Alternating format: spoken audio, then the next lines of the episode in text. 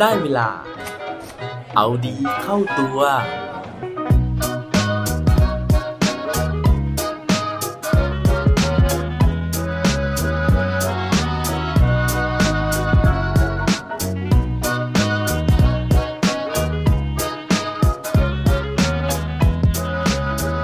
คุณคิดยังไงกับคนที่กำลังเกษียณครับ สวัสดีครับ พบกับผมชัชวานแสงปรีดีกร และรายการเอาดีเข้าตัว รายการที่จะคอยมาหมั่นเติมวิตามินดีดด้วยเรื่องราวแล้วก็แรงบันดาลใจ เพื่อเพิ่มพลังและภูมิต้านทานในการใช้ชีวิตให้กับพวกเราในทุกๆวัน ไม่แน่ใจนะฮะว่าผมเนี่ยได้เคยเล่าให้ฟังหรือเปล่านะครับ ว่าผมเคยเป็นพนักงานธนาคารมาก่อนนะฮะแต่ว่าเป็นพนักงานที่อยู่ในสำนักงานใหญ่นะครับไม่ได้อยู่ตามสาขาไม่ได้ทำเรื่องของการให้บริการรับฝากเงินอย่างที่หลาย ๆ คนเนี่ยเคยเข้าใจเวลาที่ผมบอกนะฮะว่าผมทำงานธนาคารทีนี้นะฮะถึงแม้ว่าตอนนี้ผมจะลาออกมาแล้วนะครับ แต่ว่าเพื่อนๆหรือว่าคนรู้จักของผมนะฮะส่วนใหญ่เนี่ยก็ยังคงทำธนาคารอยู่นะครับ แล้วก็ในช่วงนี้นะของแต่ละปีเนี่ยก็จะเป็นเทศกาลที่เรียกว่าเป็นเทศกาลเกษียณอายุนะครับ ก็จะเห็นเนี่ยเพื่อนๆเขาโพสต์อำลานะฮะพี่ๆนะครับหรือว่าผู้ใหญ่ที่เขานับถือเนี่ยว่ากำลังเกษียณอายุแล้วนะฮะรวมถึงธนาคารที่ผมเคยทำงานอยู่เนี่ยเขาก็มีโปรแกรมนะฮะหรือว่ามีแคมเปญที่เรียกว่า Early Retire นะฮะคือจากด้วยใจนะครับ ก็อาสานะฮะให้พนักงานที่ทำงานมานานนะฮะหรือว่ามีอายุมากกว่า 55 ปีเนี่ยเริ่มมาสมัครนะครับแล้วก็เกษียณอายุไปด้วยความสมัครใจ ซึ่งสมัยก่อนนะฮะตอนที่ผมยังเด็กๆเนี่ยผมเคยคิดนะฮะว่าโอ้โหคนเกษียณเนี่ยก็คือคนที่แก่แล้วนะฮะคนที่ไม่ได้ทำอะไรแล้วนะครับแล้วก็หลายคนเนี่ยอาจจะคิดว่านั่นคือจุดสุดท้ายนะฮะของการที่ชีวิตเขาเนี่ยจะได้ทำงานนะครับ ก็ฟังดูแล้วเนี่ยบางทีก็ดูน่าหดหู่นะฮะแต่ว่าพอโตมานะฮะผมก็รู้สึกนะครับว่าจริง ๆ แล้วการเกษียณเนี่ยมันไม่ได้น่ากลัวเลยนะฮะแต่ว่ามันจริง ๆ แล้วเป็นจุดเริ่มต้นของการที่เราจะได้ใช้ชีวิตในอย่างที่เราอยากจะใช้จริง ๆ เพราะว่าพอพูดถึงเรื่องของการเกษียณนะฮะผมเนี่ยได้ไปอ่านบทความมาบทความหนึ่งนะครับ ซึ่งเล่าถึงคนที่กำลังจะเกษียณอายุนะฮะแต่ว่าชีวิตของคนคนนั้นนะครับ กลับกลายเป็นดีกว่าตอนที่ทำงานอยู่ซะอีกนะฮะเรื่องราวของเธอจะเป็นยังไงนะฮะและจะเป็นแรงบันดาลใจให้กับหลาย ๆ คนที่กำลังเกษียณนะฮะหรือว่ากำลังจะสิ้นสุดการกระทำนะฮะกิจกรรมอะไรบางอย่างนะฮะ พื่อที่จะได้ลองคิดลองดูนะฮะว่าเออชีวิตของเราเนี่ยมันจะดำเนินต่อไปยังไงได้บ้าง ถ้าเกิดว่าพร้อมแล้วไปฟังพร้อมกันได้เลยครับ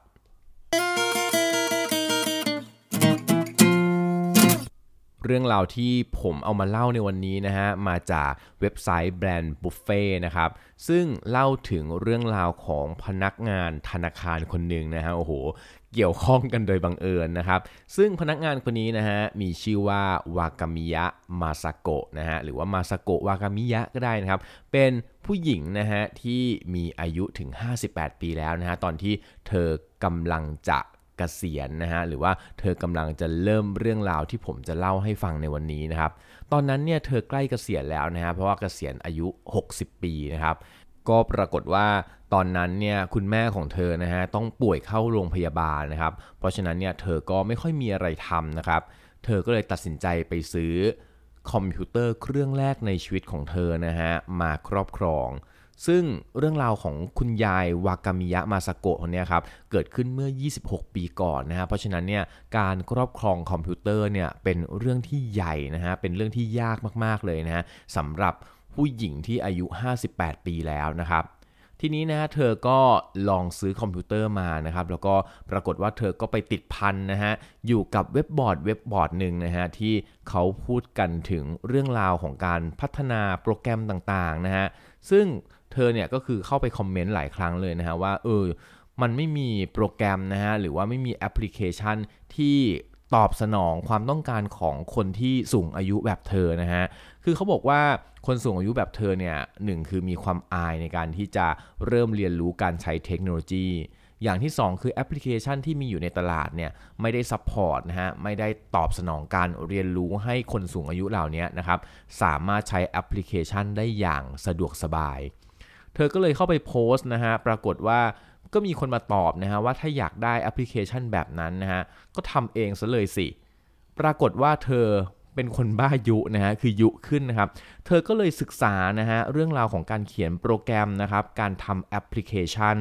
โดยอาศัยคำแนะนำนะฮะจากคนในเว็บบอร์ดนั้นแหละนะครับ แล้วก็นั่งเขียนนั่งเขียนโปรแกรมไปเรื่อยๆนะจนสุดท้ายเนี่ยคุณยายสามารถที่จะสร้างแอปพลิเคชันเกมบนมือถือนะฮะบน iPhone เนี่ยนะครับ โดยใช้ concept ของการที่ให้คนเนี่ยมาเล่นเรียงตุ๊กตานะฮะ โดยตุ๊กตาที่คุณยายออกแบบนะฮะก็เป็นตุ๊กตาที่อยู่ในเทศกาลงานฮินะมัตสึรินะครับแล้วก็ตั้งชื่อแอปพลิเคชันนี้ว่าฮินะดันนะครับหลังจากที่ออกแบบแอปพลิเคชันเสร็จนะฮะก็ปรากฏว่ามีหนังสือพิมพ์นะฮะอาซาฮีชิมบุนนะครับก็เอาเรื่องราวของคุณยายเนี่ยนะครับแล้วก็แอปพลิเคชันของคุณยายเนี่ยไปเล่านะฮะไปตีพิมพ์เรื่องราวนี้นะครับ จนสุดท้ายนะฮะ CNN เนี่ยก็มาพบเนื้อหาข่าวดังกล่าวนะครับ ก็เลยพยายามที่จะติดต่อคุณยายพร้อมกับส่งคำถาม 20 ข้อมาให้คุณยายตอบ ซึ่ง CNN เนี่ยก็บอกว่าคุณยายจะต้องตอบกลับมาภายใน 2 ชั่วโมงนั้นนะฮะ เพื่อที่จะได้เอาข่าวเนี่ยไปลงเรื่องราวนะฮะในเว็บไซต์ได้ทันนะครับ ปรากฏว่าตอนนั้นนะฮะคุณยายวากามิยะเนี่ยก็ไม่มีความรู้เรื่องของภาษาอังกฤษด้วยนะครับ แต่ว่าสิ่งที่คุณยายทำนะฮะคือ คุณยายใช้ Google Translate นะฮะอันนี้ลองนึกดูนะฮะว่าย้อนกลับมาเมื่อ 20 กว่าปีที่แล้วนะครับคุณยายเนี่ยลองใช้ Google Translate นะฮะในการที่จะแปลคำถามนั้นนะครับแล้วก็ตอบคำถามนั้นเป็นภาษาอังกฤษโดยการใช้ Google Translate อีกเช่นกันนะฮะแล้วก็ส่งคำถามนั้นกลับไป ปรากฏว่าพอ CNN นะฮะอ่านคำตอบของคุณยายเสร็จปุ๊บนะครับก็ส่งคำถามมาอีกนะฮะ แล้วก็บอกนะฮะกำชับมาว่าจะต้องตอบกลับภายใน 20 นาทีนะฮะ ไม่เช่นนั้นเนี่ย ก็จะไม่สามารถที่จะลงเรื่องราวได้ทัน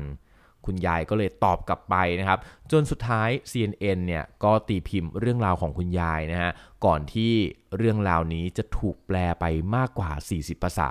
รวมถึงภาษาไทยด้วย ก็เลยเป็นสาเหตุที่ทำให้ผมเนี่ยได้รับรู้เรื่องราวของคุณยายท่านนี้นะฮะ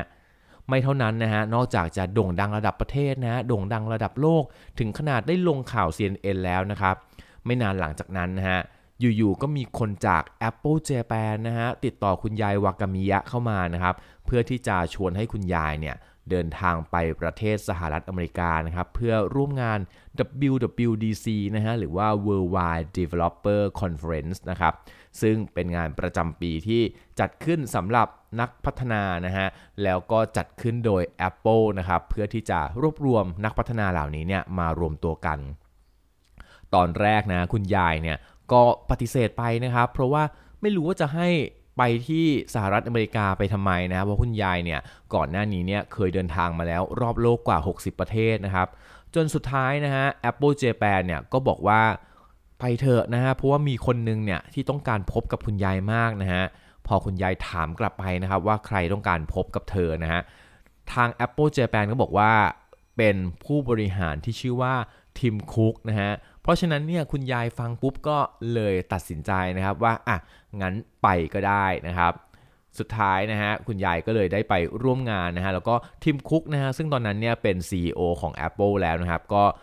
เข้ามาพบกับคุณยายนะฮะเข้ามาพูดคุยเข้ามาสวมกอดคุณยาย แล้วก็เชิญคุณยายเนี่ยขึ้นไปบนเวทีนะฮะแล้วก็แนะนำให้กับแขกที่มาในงานนะครับว่าคนนี้แหละนะฮะคือนักพัฒนาที่อายุมากที่สุดในโลก ตอนนั้นนะฮะเขาเป็นผู้หญิงที่อายุ 80 กว่าๆแล้วนะครับ เพราะฉะนั้นเนี่ยก็เลยเป็นเรื่องที่น่าประหลาดใจแล้วก็น่าชื่นชมของคนที่มาในงานในวันนั้นนะครับ นั่นก็เป็นเรื่องราวของผู้หญิงคนหนึ่งนะฮะที่กำลังจะเกษียณอายุนะฮะแล้วก็ได้ จับพลัดจับผลูนะฮะมาสร้างแอปพลิเคชันนะเพื่อตอบสนองความลำบากของตัวเองนะครับ สุดท้ายเธอก็กลายเป็นที่รู้จักนะฮะในแวดวงของนักพัฒนาแอปพลิเคชันระดับโลกเลยทีเดียวสำหรับใครหลาย ๆ คนนะฮะที่กำลังจะเกษียณนะฮะหรือว่ากำลังจะถึงจุดสิ้นสุดของการทำอะไรบางอย่างนะฮะอย่าเพิ่งคิดนะฮะว่านั่นคือจุดสิ้นสุดนะครับ เพราะว่าอย่างที่หลาย ๆ คนเขาบอกเอาไว้นะฮะว่าจุดสิ้นสุดของสิ่งสิ่งหนึ่งนะฮะมักจะเป็นจุดเริ่มต้นของอะไรหลาย ๆ อย่างเสมอ หวังว่าการที่เรากำลังจะสิ้นสุดกิจกรรมอะไรบางอย่างนะฮะจะเป็นจุดหมายนะฮะจะเป็นจุดที่ดีในการที่เราจะเริ่มต้นสิ่งที่ท้าทายใหม่ในชีวิต และสำหรับใครนะฮะที่รู้สึกว่าโอ้โหตัวเองไม่พร้อมนะฮะตัวเองมีอุปสรรคหลาย ๆ อย่างนะฮะอย่างเรื่องของอายุนะครับในการที่จะเริ่มต้นหลาย ๆ อย่าง ลองมองดูคุณยายวากามิยะดูนะฮะว่าขนาดเธอนะครับอายุ 58 ปีแล้วนะครับแต่ว่าเธอก็ยังสามารถเริ่มต้นชีวิตในอีกบทบาทหนึ่งได้อย่างไม่ยากเย็นนักนะครับ แค่เราเนี่ยมีความตั้งใจมีความอดทนที่จะทำมันให้สำเร็จหรือเปล่า ยังไงฟัง episode นี้แล้วนะฮะ มาเริ่มต้นเรื่องใหม่ๆ ไปพร้อมกันนะครับ และปิดท้ายวันนี้ด้วยโคดดีโคดโดนจาก C.S. Lewis นะฮะเขาบอกไว้ว่า you are never too old to set another goal or to dream a new dream ไม่มีใครนะฮะที่จะแก่เกินกว่าที่จะตั้งเป้าหมายนะฮะหรือว่าจะฝันถึงความฝันใหม่ ๆ คุณก็เช่นกันครับ อย่าลืมกลับมาเอาดีเข้าตัวกันได้ทุกวันจันทร์ พุธ ศุกร์ พร้อมกด subscribe ในทุกช่องทางที่คุณฟัง รวมถึงกดไลค์ กดแชร์โดยแบ่งปันเรื่องราวดีๆ ให้กับเพื่อนๆของคุณผ่านทุกช่องทางโซเชียลมีเดีย สุดท้ายนี้ขอให้วันนี้เป็นวันดีๆ ของพวกเราทุกคน สวัสดีครับ